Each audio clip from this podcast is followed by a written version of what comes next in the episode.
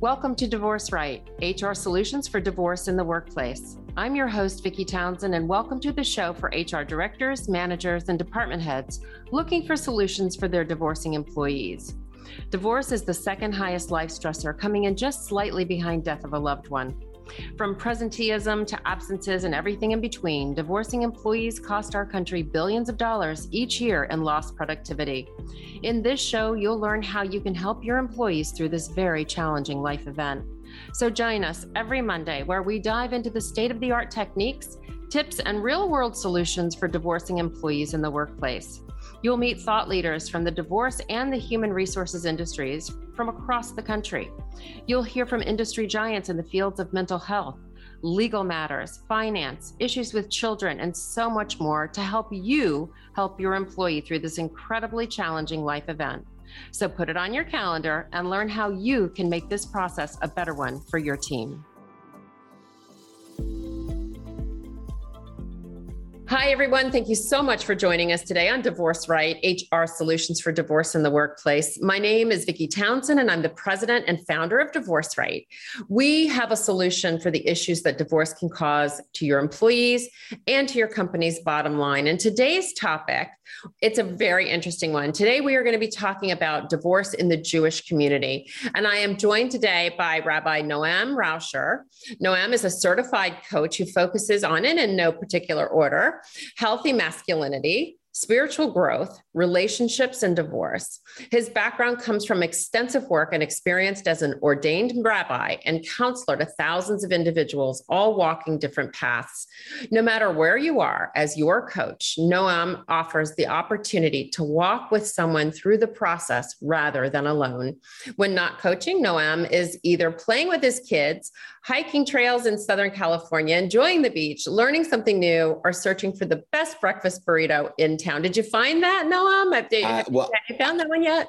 I'm still searching, but I had a really good one this morning. It wasn't as tightly wrapped as I've had other ones in the past, but the contents in and of itself, that's what really matters, I think. And that was good. Sometimes that's all you need, right? But exactly. I do prefer them to be a little tight, you know, tightly wrapped so that nothing falls out. Because maybe it, grilled a little bit. Yeah. It does.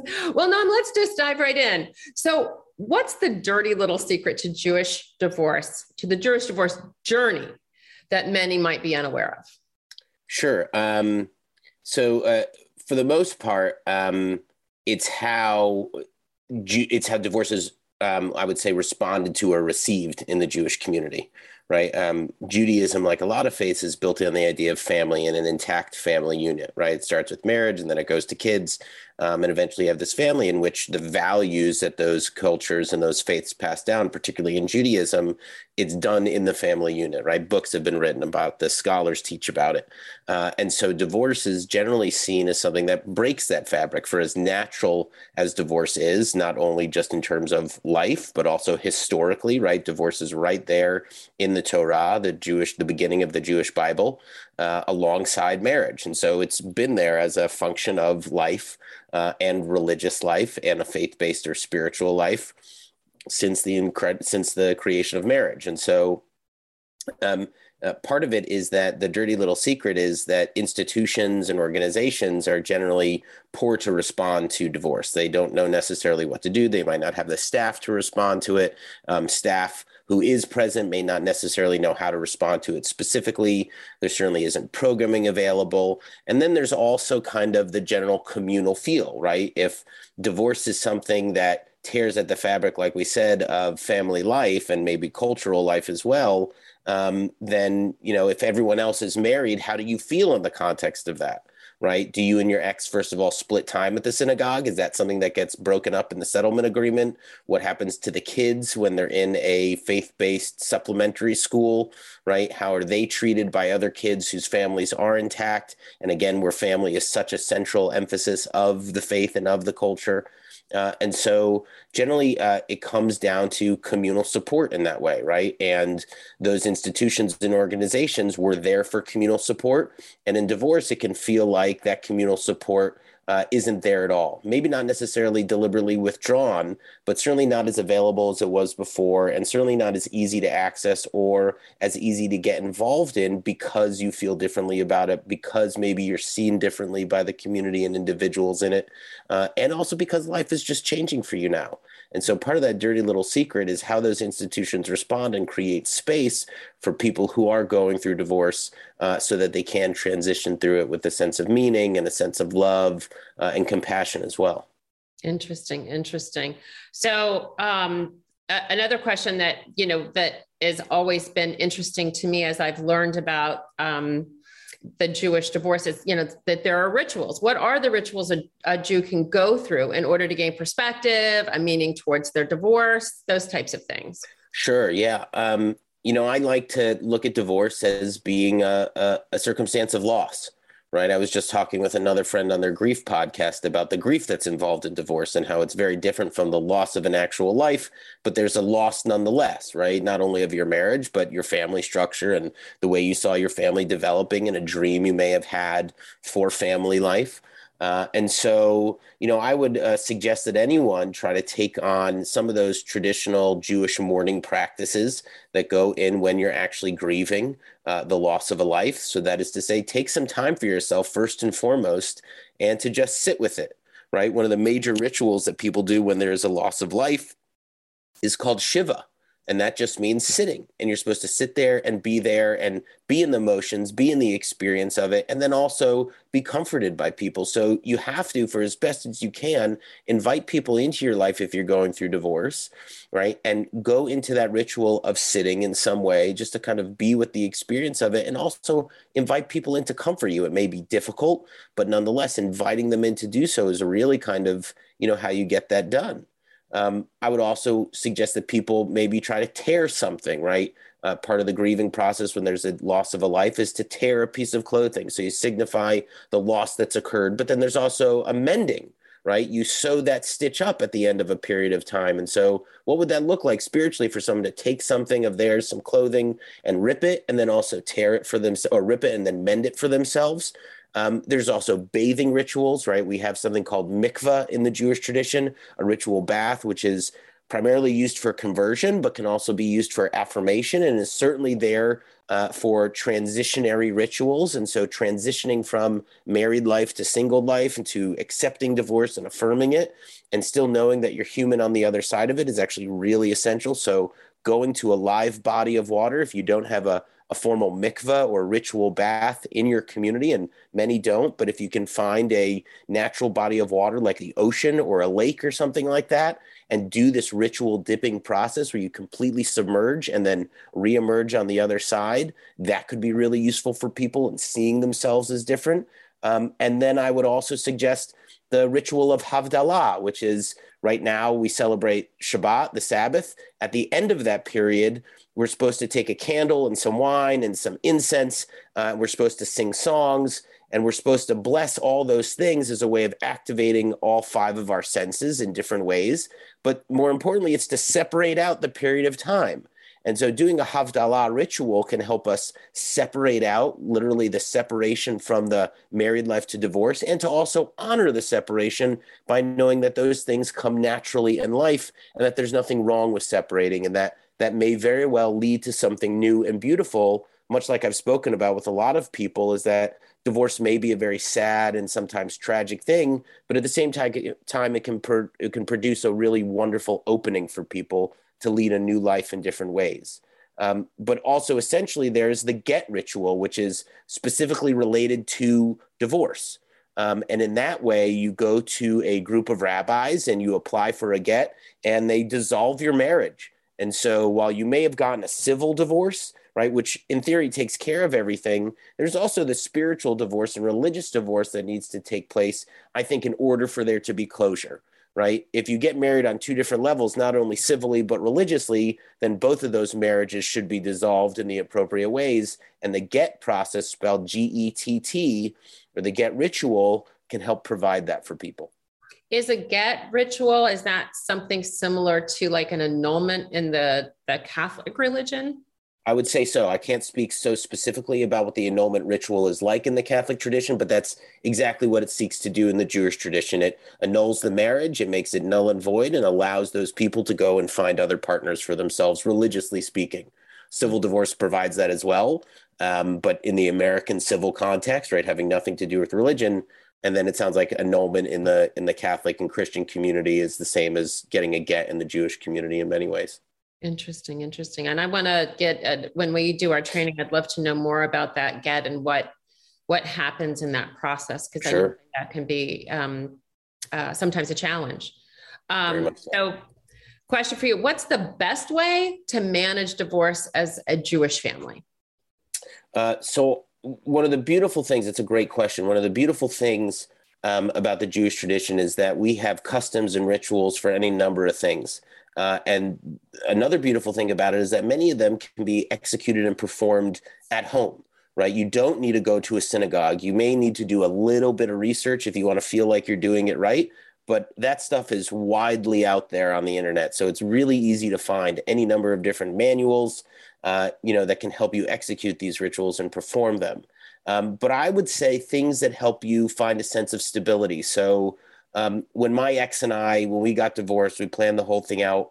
Um, you know, we would regularly celebrate Shabbat, the Sabbath, with our kids and make it an interactive process with them, like a lot of parents do. You light the candles, you say the blessings over the candles and the wine and the challah, the ritual bread that we have. And then we also generally would have a meal that came along with it. And sometimes it was pizza, sometimes it was chicken nuggets, maybe a little bit more involved. Maybe there were friends that came over, maybe we would watch a movie. Um, you know, and so we decided to tell them on a Friday afternoon um, because we knew we were heading right into the Shabbat ritual and the Shabbat time, which was meant to be a quality time experience, right? That's what Shabbat is all about. I believe it's about quality time. And so, uh, you know, we told them right beforehand, and it was an emotional experience for them as much as it was for us. And there were a lot of tears shed and a lot of words said, um, but all in the sense of getting it out there in really healthy ways. Uh, and then we went right into the Shabbat ritual, right? Giving them a sense of stability because Shabbat is something that occurs every week.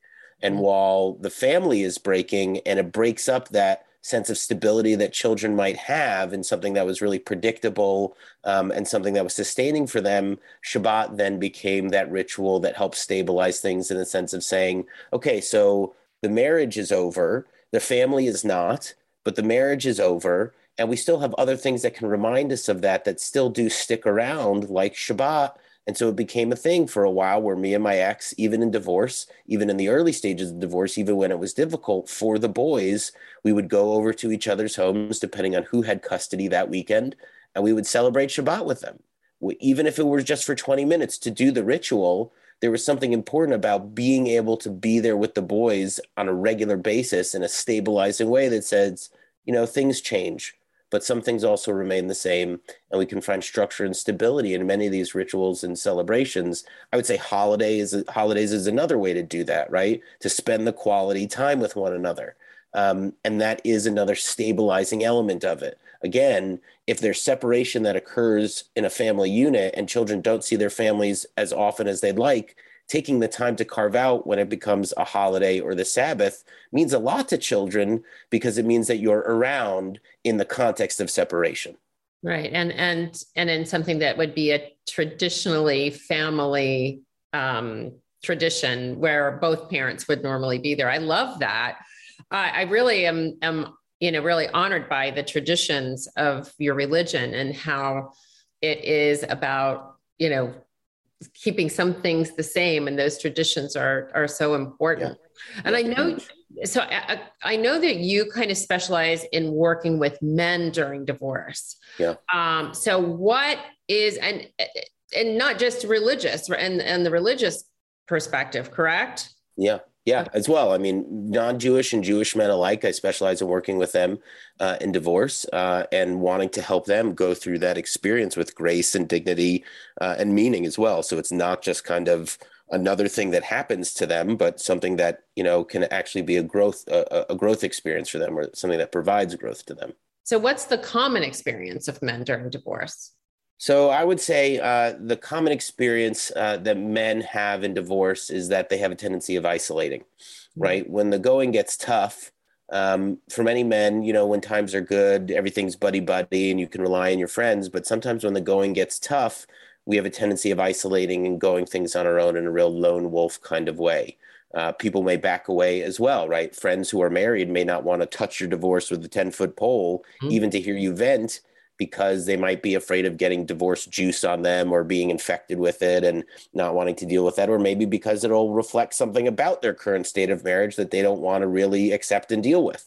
So, um, isolation can actually come from the self because you know you don't want to reach out to people for help you're afraid of seeming weak and also because people don't necessarily want to help like i said because they'd rather not be around divorce at all um, so acknowledging the pain that goes into divorce uh, and acknowledging the isolation that you feel is actually really important and then finding vessels by which you could put that pain and that confusion into is actually really helpful. And whether that's, you know, I, I, belong to a men's group for the past couple of years and we still meet regularly um, and finding other groups or maybe finding a therapist to which you could speak to, or even going to your pastor or rabbi or priest or imam, right, to speak to them right? And just vent and being able to share of yourself and be seen in a real loving, non judgmental way is really crucial. I, I recently started uh, a divorce group for dads. Um, and there's guys from all over the country. We meet every other Monday. And it's been really useful just in guys sitting there and being able to share with each other about what they're going through and then also hear from other guys about what they've been through. And so the cross pollination of ideas and shared experiences really helps build a sense of community in the face of this isolation that might again be self imposed or be outside of our control because the natural resources that we had prior to divorce aren't there anymore.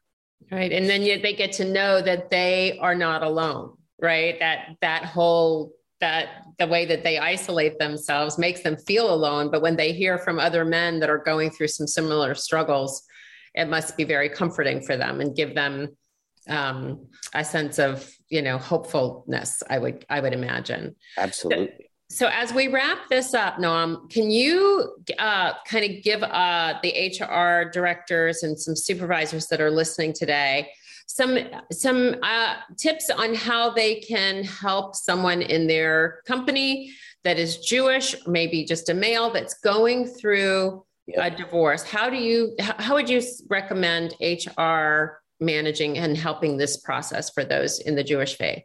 So I appreciate that, uh, and so I'm going to suggest that you know while HR is really kind of like legally fo- fo- uh, focused in many ways, right, appropriately so, right and also you know focused in a managerial way i would ask that they put on you know a spirituality hat which is to say you know ask people how connected they are right? So asking a guy asking a man jewish or not how they feel about the divorce right giving a chance to really open up right even in a professional environment so they don't have to put on a mask right and kind of drum down their emotions but that they can at least be seen in a safe and non-judgmental way is huge so asking them about how they feel and how they want to feel, right, are very important questions. So not only about the experience they're having right then and there, but also what they hope for themselves in that way. How much further down the road can they really see themselves and maybe work towards that, right? And so asking them about kind of what they've learned about themselves in the process of divorce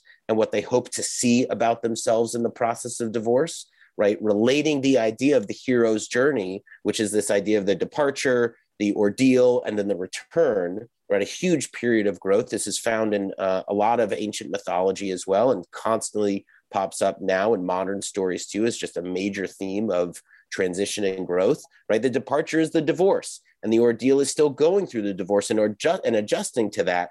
And then the return is kind of accepting that you're now divorced and moving on and still living your life in other ways. And so it's a matter of how do you really see yourself in that process, right? What's going on? And so, you know, maybe HR professionals can use what's called the Wheel of Life exercise, which is found anywhere number of places on the web. It's for free. It's a great like personal evaluatory tool from a 10,000 foot perspective in which it asks you just to rate on a scale of one to 10, you know, one being not so great and 10 being great right? Where are these things in your life like career and family and friendships and community and health and wealth and spirituality and hobbies and creativity? And you can just really kind of get a map for your life in terms of where you are now. And then again, saying, like, where would you like to be with all this? how would you like this to look? Are you satisfied with this? Right. And so learning about yourself in the process is really huge and giving men a chance to really kind of reflect on that could be really useful to them. Uh, and then I would also say for anyone who's a father, right? And if HR knows this, that the person has kids, asking them about what they want for their children in that process. And then also understanding that men in particular still work very long hours, right? That the office is still considered a second home to them, um, that they still have a lot of anxiety about being a provider. And that may get turned up in divorce because mm-hmm. they may not have the dual income that they had before. And so they've now got to really worry about work. And HR looking at it from a much more elastic perspective and a spiritual perspective and saying someone's going through a major transition and that's in fact that's affecting them in one way but it will also inf- uh, affect their children and being compassionate towards that and saying, okay, maybe you need a little bit of time, right, to spend more time with your children. And so we're going to speak to your boss about that and make things okay for you so you get that time. Maybe you don't need to come in as early. Maybe you don't need to stay as late. Maybe X, Y, and Z projects can be taken off your plate and you don't need to lose anything from work as a result of it. That guys might feel like, no, no, no, I'm going to lose my edge. I'm going to lose my place. I'm going to lose respect knowing that they're protected in that way by HR because they're going through this experience could be really helpful, not only to them, but their children, because they may really want their children to go through this as a healthy, as, in as healthy a way as possible, right? Knowing that children will inevitably be affected by the divorce and that they will inevitably need more time with their parents as ways of soothing that transition and reaching stability again. And so, thinking critically about what the children's experience is, even from an HR perspective, is actually really crucial, I would say, in the success of your employee in your organization. Oh, wow. That was awesome. Wow. Noam, you are awesome. Thank you so much for this conversation. I really am looking forward to learning more from you about the, the Jewish religious divorce and, and also divorce with men. Thank you so much for being with us today. And I just want to remind everybody that every Monday morning we drop another podcast with HR solutions for divorce in the workplace. So thank you, Noam, for joining us today. Uh, we will see you all next week and have a great day, everyone. Bye for Thanks now. for having me, Vicky. Thank you, Noam. Thanks so much for joining us on Divorce Right HR Solutions for Divorce in the Workplace. If you know someone who would benefit from something you've learned today, please share this with them. And if you found value, please leave us a review.